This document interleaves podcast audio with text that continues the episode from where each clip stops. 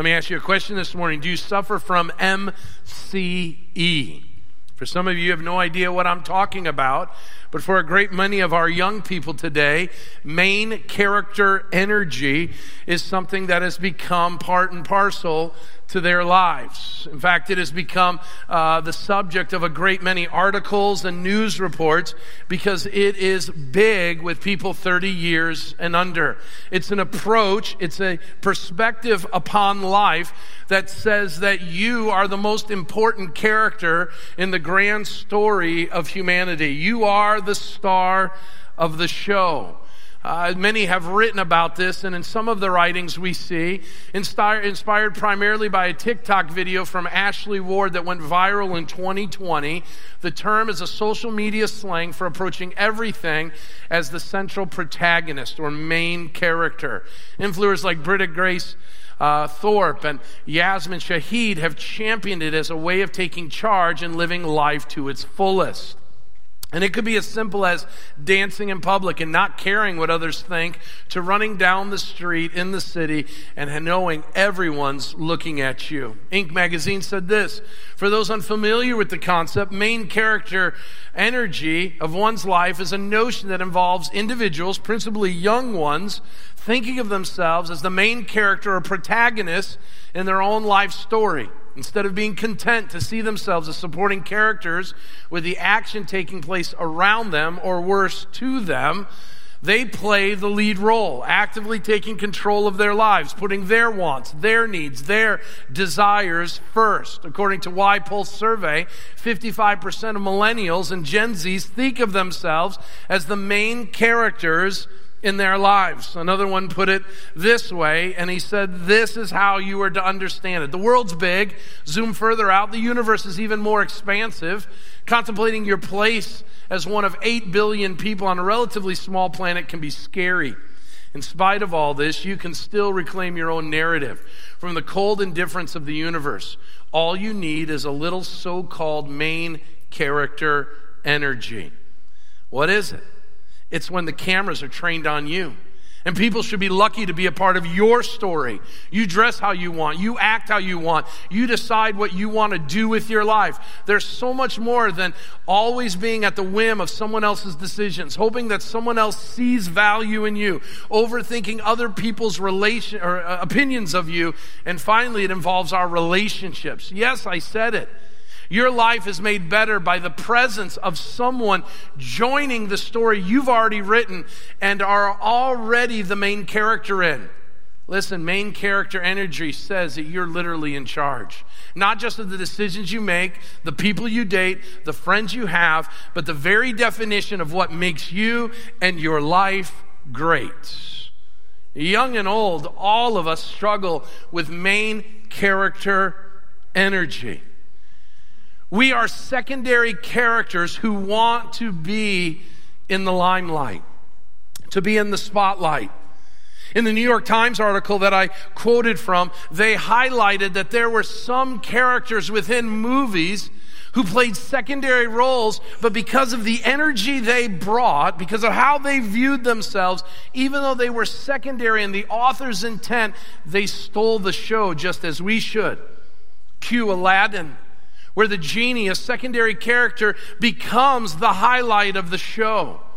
In the Pirates of the Caribbean, Captain Jack Sparrow, a relatively small character in the storyline, because of the energy he brings, he becomes the star of the show.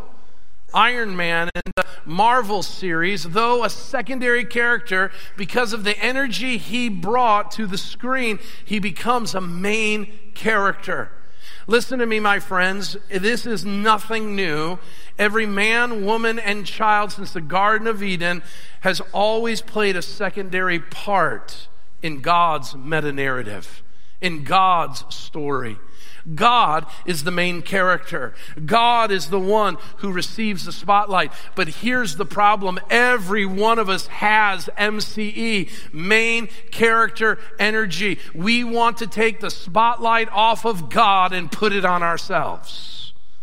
The Bible doesn't call this MCE, it calls it pride, arrogance, and hubris.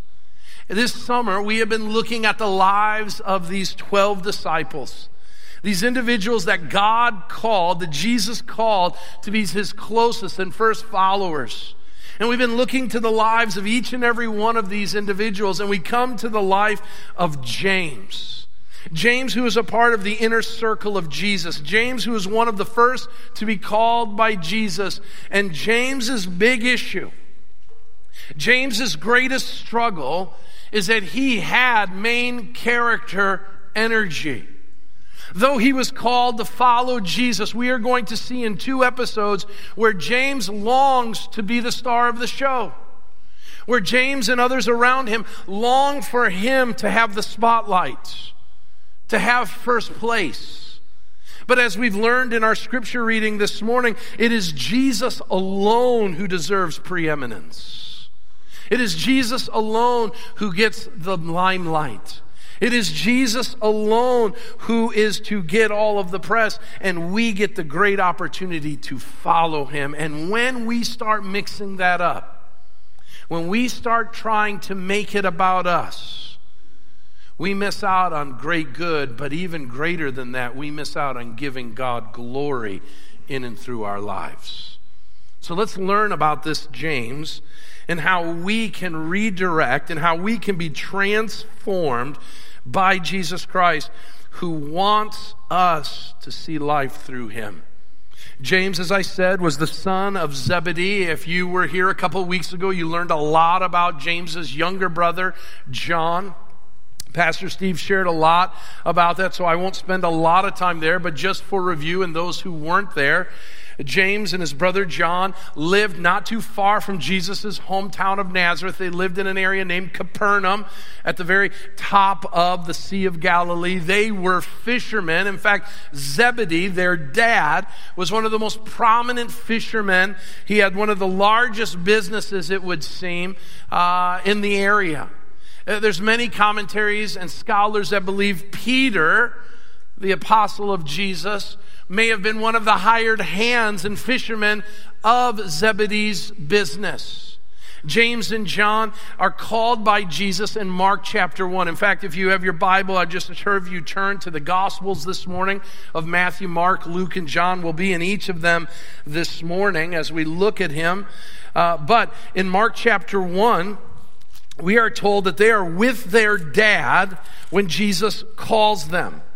Passing along the Sea of Galilee, starting in Mark chapter 1, verse 16, Jesus saw Simon and Andrew, that's Peter and Andrew, and the brother of Simon casting a net into the sea. And they were fishermen. And Jesus said, Follow me, and I'll make you fishers of men. And immediately they left their nets and followed him. And going on a little further, he saw James, the son of Zebedee, and John, his brother, who were in their boat mending the nets. And immediately Jesus called them, and they left their father in the boat with the hired servants and followed Jesus. Now, a couple of things we need to know about James. One, it is my conclusion that James and his younger brother John may have been the youngest of the disciples. Most of the disciples are in their 20s or 30s, uh, peers of Jesus, whereas I believe James and John are teenagers, and here's why. Number one, every time that James is spoken of, he's always spoken of as a son of Zebedee. That's what we do with young people. We identify young people with their dad. Growing up in this church, as I did, I was not known as Tim, I was known as Bill's son. And it wasn't until I became an adult and in many ways became a father of my own that I was no longer Bill's son, but now I'm Noah, Josh, and Luke's dad. You see, we many times as young people are defined or described by our parents. The second reason why I think they're young and why we need to see them as young is we're going to have an episode here where James's mom is going to come to Jesus with a request. And it will seem altogether odd that a grown man's mom will show up in front of other grown men and ask a question like James's mom is going to ask. It makes a ton more sense if James is a teenager and his helicopter mom comes and, and, on behalf of her teenage son advocates to Jesus for something. The reason why I'm bringing this up is if we see James as young, we'll understand why he is the way he is. It makes a lot of sense. If we were to put a name or a word behind James. This is what John MacArthur says, and I appreciate his sentiments here. If there's a key word that applies to the life of the Apostle James, it's passion. From the little we know about him, it's obvious that he was a man of ardent fervor and intensity. In fact, Jesus gave James and John a nickname, Boanerges. Say that with me. Boanerges. You always wondered how to say that, right? Boanerges. What it means is they were the sons of thunder. That defines James' personality in very vivid terms. He was zealous, thunderous, passionate, and fervent. Do you know anybody like that? And these are excitable people. These are big people, big personality people. These are driven people. And some of you have yourself married to a James. Maybe yourself are a James. Maybe your kids, maybe one of or two of them are Jameses. They run hot. They're passionate. They love passionately, and yes, they hate passionately. There's no middle ground with them. There's no lukewarmness in them. James is this kind of guy. James is a lot like Old Testament great men like Elijah and, and others, and New Testament individuals like John the Baptist, these fervent, ardent, passionate people. James, because he was a part of the inner circle of Jesus, would experience some awesome things. And in Matthew 17, James, with Peter and John, would experience the transfiguration of Jesus. When Jesus would go onto the top of the mountain and then ascend into uh, the sky and appear with Moses and Elijah. Peter, James, and John were the only ones that would see that. How about when Christ would display his power in raising Jairus' daughter from the dead? Peter, James, and John were the only three that would see that in Mark 5 37. And then there were private discussions that Jesus had with Peter, James, and John, as recorded in Mark 14 33. So here is this guy, this passionate guy who is up and close and personal with Jesus. And we've got to ask the question this morning what, what makes him tick? And his passion. It's passion.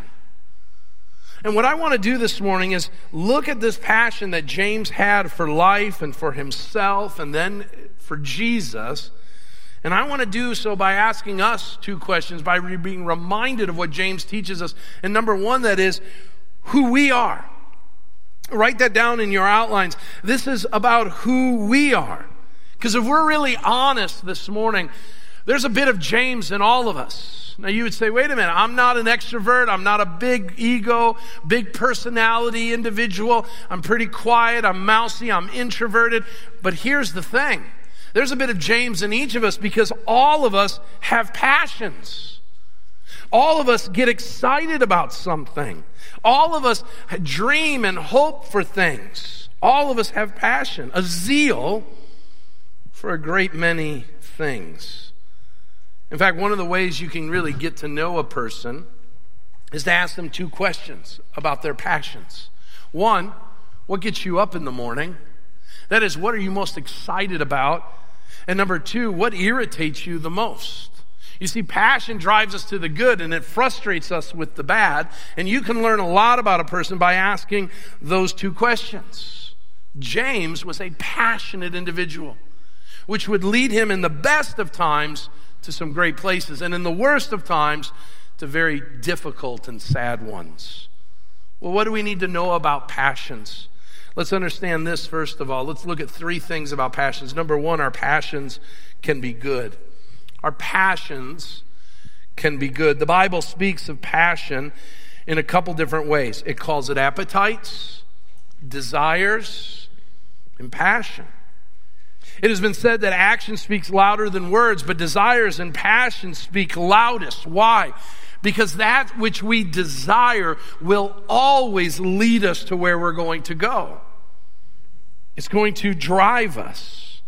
Now, amidst what, what theologians call the imago Dei, that is, that you and I are created in the image and likeness of God, inherent within that creation, every man, woman, and child has been born with a capacity to hunger, desire, to have appetites. But unlike any other part of creation, not only do we have these hungers and appetites and desires and passions, but God has given us a God given ability for us to determine how we're going to achieve those things, how we are going to satisfy those desires. John Bunyan the great writer of the classic Pilgrim's Progress, in a sermon, said this about our passions, desires, and appetites. He says, They are hunters. Hunters. That is their job. They're out hunting for that which will fill us. So, one commentator in the modern day said this Your passions, your desires, your hungers are stalking through the cornfields in boots, camel overalls, and blaze orange hats as a fitting reminder that our restless hearts are in search of pleasures. They're on the lookout.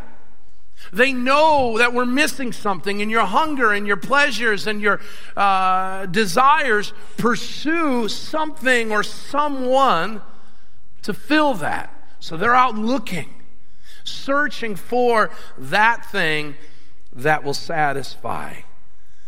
Now, I want to tell you this, and don't ever forget this all of that is good. The Bible says God gave us these appetites, these hungers, these passions for our good, and even greater ways for our enjoyment.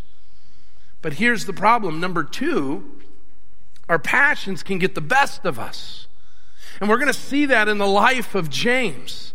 As we go out hunting for that which will satisfy, a choice needs to be made in my hunt, in my pursuit of satisfying my desires, my passions, my appetites. I've got to make a decision. Will I seek it out in a self centered way, or I seek it out in a God centered way? And every one of us is going to ask that question, whether we know it or not. We're going to answer that question and say, I'm going to fulfill this in a self centered way, or I'm going to fill it in a God centered way. Here's what James shows us filling it in a self centered way is not the way to follow Jesus. And so notice a couple times in James's life where his passions gets the best of him. Turn in your Bibles to Luke chapter 9. Luke chapter 9. And in Luke chapter 9, we have the first of two episodes where James allows his passions to get the best of him. In Luke chapter 9, we're going to start in verse 1 to get a context of what's going on. It says that Jesus called the 12 together and he gave them power and authority over all demons and to cure, cure diseases. And he sent them out to proclaim the kingdom of God.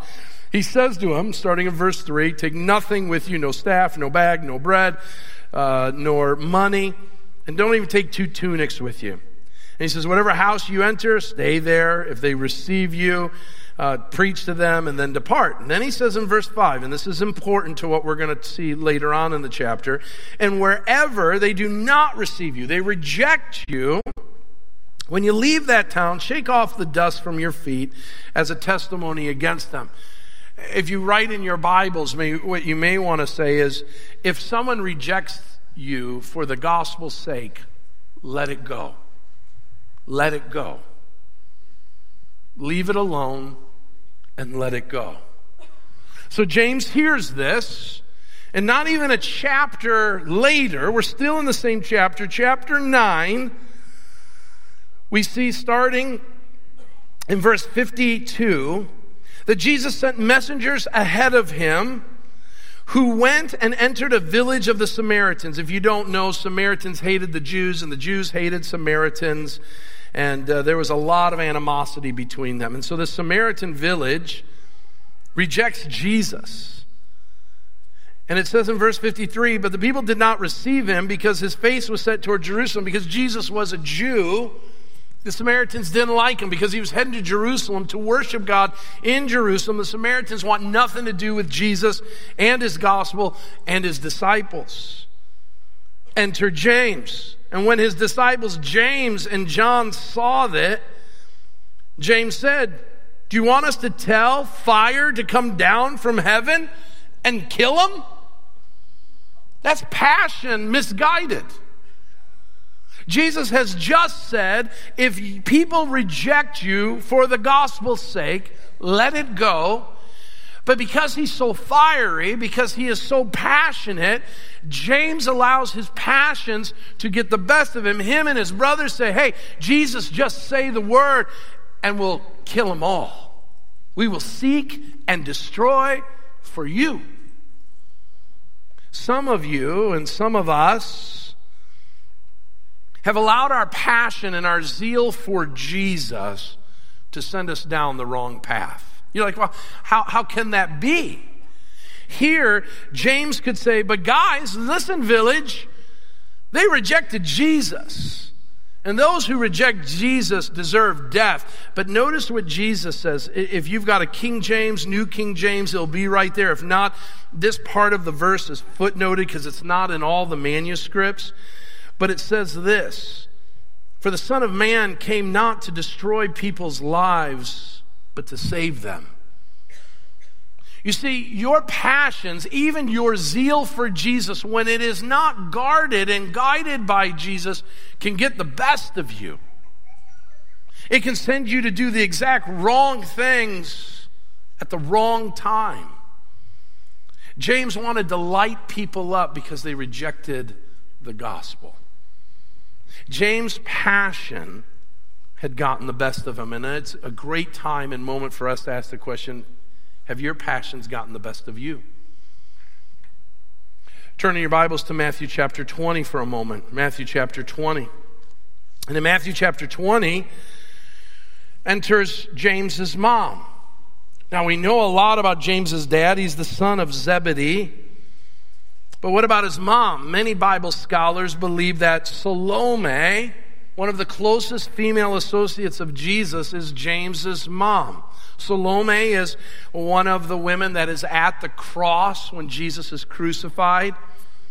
And so it is uh, by no doubt that when Jesus says to James's brother John, who's at the foot of the cross, take Mary, my mother, into your home, what, she's, what he's asking for is, I want you to take my mom into the house of Zebedee, into the house of Salome. So Salome and Jesus were close. They even had what many believe to be a, a, a familial relationship. That is, they were probably distant relatives. And so the 12 are gathered together. And notice in verse 20, then the mother of the sons of Zebedee came up to Jesus, and they, she came up with her sons, James and John. And kneeling before him, James's mom asked Jesus for something. And he said to her, What do you want? And James's mom said to her, Say that these two sons of mine, James and John, are to sit, one at your right hand and one at your left in your kingdom. Let's stop there. Listen, Salome is the first helicopter mom. She's the first child centered parent of the Bible. She's enamored by her kids. And, and let's face it, Jesus had picked her two teenage sons. And she, no doubt, had gotten on her Facebook page and made sure everybody knew that Rabbi Jesus had picked her teenagers. They made God's honor roll. They were the valedictorian and salutatorian. They were the MVPs. And she wants to make sure this doesn't just happen for a short time, but that this process happens for all of eternity. What she's saying is, Jesus, create a little space so that my sons can get some of your spotlight. That's what she's asking. I want my boys to have some of your glory. Jesus responds. And he says the following He says, You don't know what you're asking. And then he goes to the two young boys, the two teenagers, he says, Are you able to drink the cup that I am able to drink? And notice that both James and John said, We are able. What James is saying, we'll just focus in on James here. What James is saying is this Jesus, I can play the main part in your story. I can be the star in your show. Even more than that, James is saying with his brother, Jesus, whatever you can face, I can face. Whatever you can do, I can do. Whatever God's got in His plan for you, we can accomplish it as well. Listen to me, my friends. This passage shows the most arrogant and prideful approach.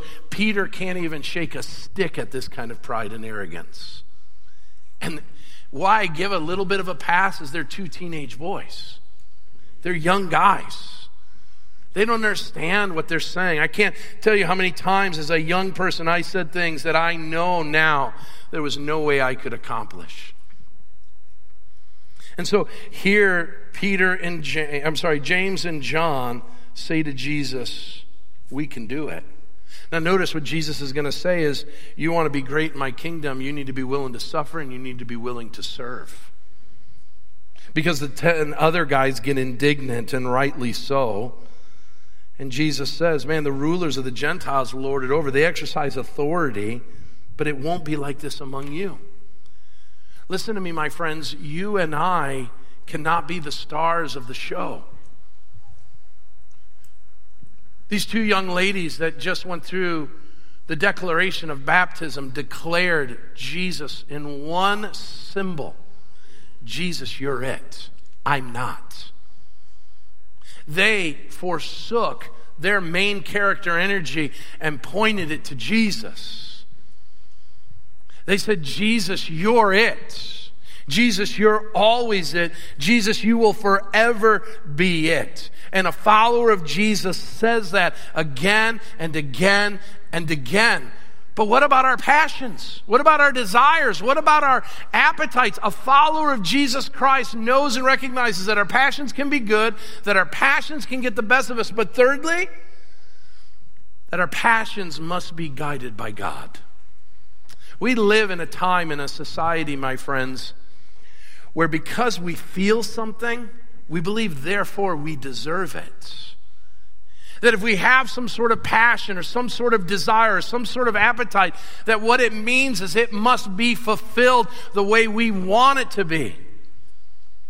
This is no greater scene than in our sexuality, which is a gift from God, given to us for our enjoyment for a purpose. But our society says if I have sexual passion, sexual desire, sexual appetites, then what that means is I can do with it whatever I want.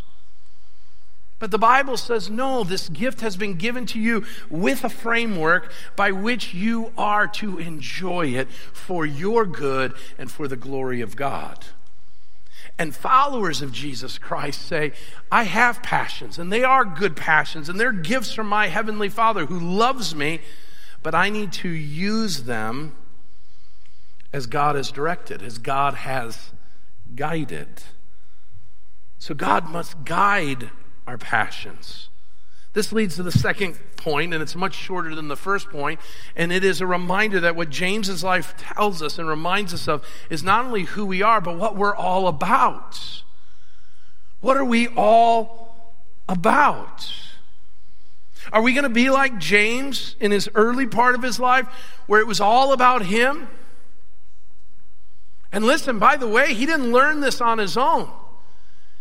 It was baked into his mom's life, which is a reminder, parents, if you aren't careful, if I'm not careful, if we give our children everything they want, they will grow up thinking the world revolves around them. Oh, so you want to do this and you want to spend that. We'll, we'll spend whatever. We'll invest whatever time and energy into your lives. Brothers and sisters, you want to raise up followers of Jesus Christ. You tell your kids the world isn't theirs, it's God's. And even more than that message, you live that out and show them that the world isn't yours either. It's God's, that we were bought with a price. That our bodies are not our own. They are God's, and our passions and our desires and our appetites must be funneled and must be guided by Jesus. To answer this question of what we're all about, we've got to ask four very quick questions. Number one, what excites you? What excites you? What are you most passionate about? What gets you out of bed? Now remember, they're not bad things. If it's your job that gets you out of bed, it's not a bad passion. If what gets you out of bed is your kids, if what gets you out of bed is, is even uh, the ability to make money, if the uh, opportunity to, to serve people, whatever it is, whatever excites you, it's probably a good thing. God probably gave it to you for good, but you got to ask the question what is it that excites me?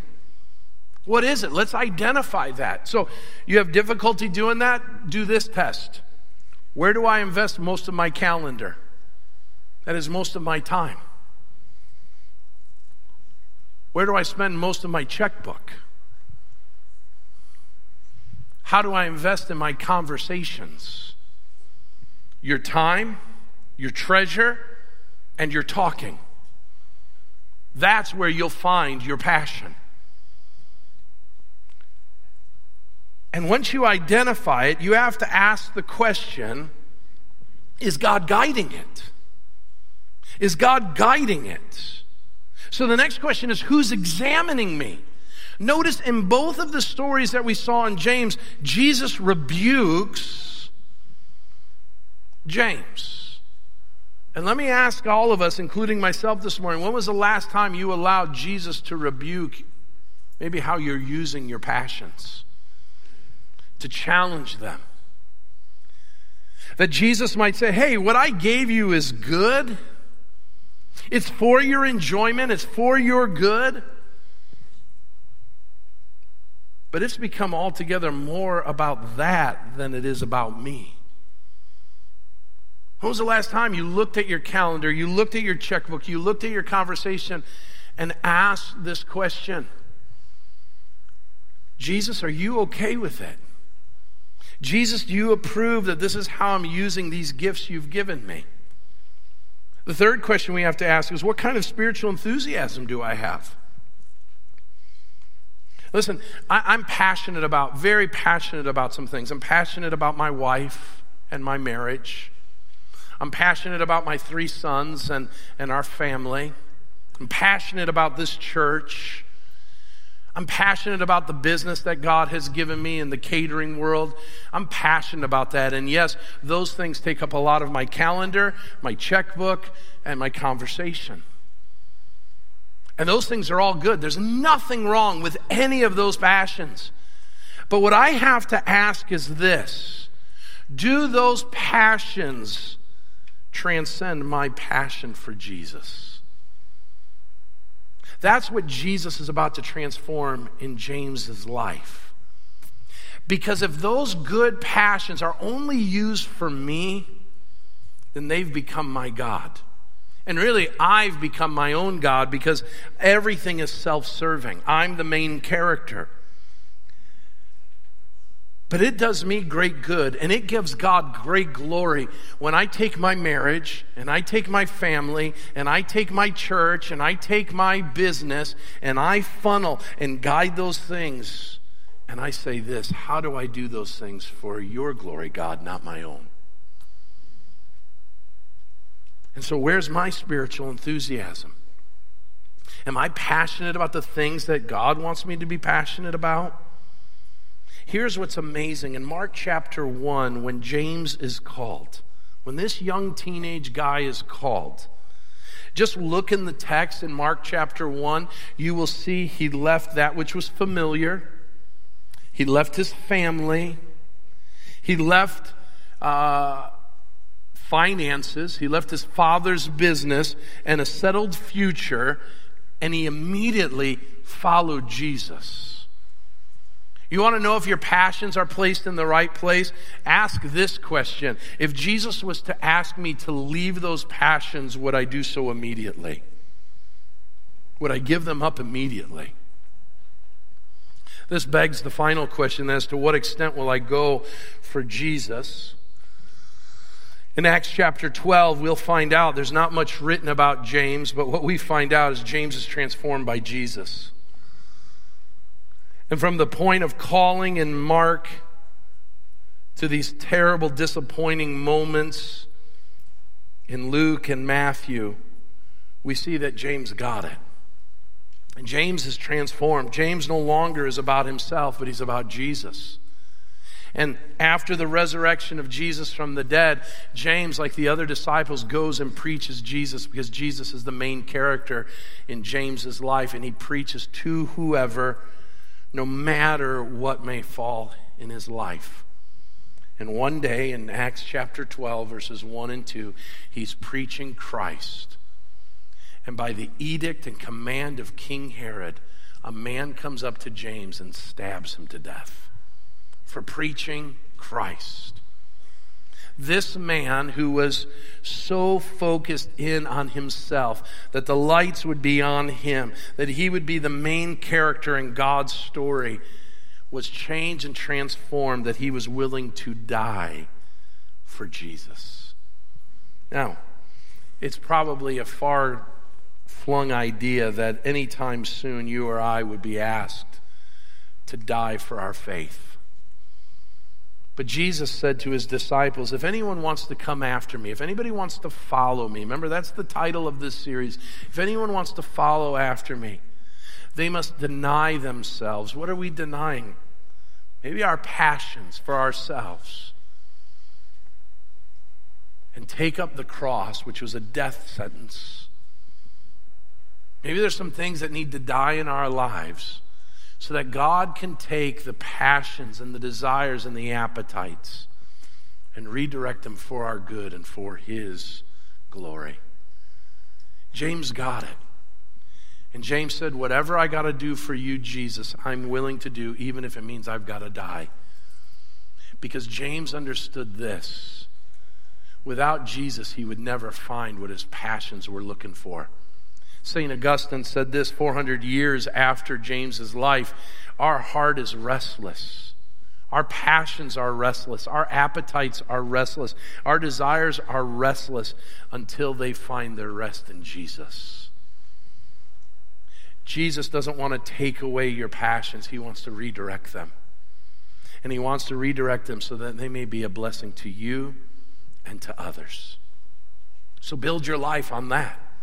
Build your life as James did, allowing God to transform your passions and desires so that Jesus may get the glory of being the main character of this epic story. Amen?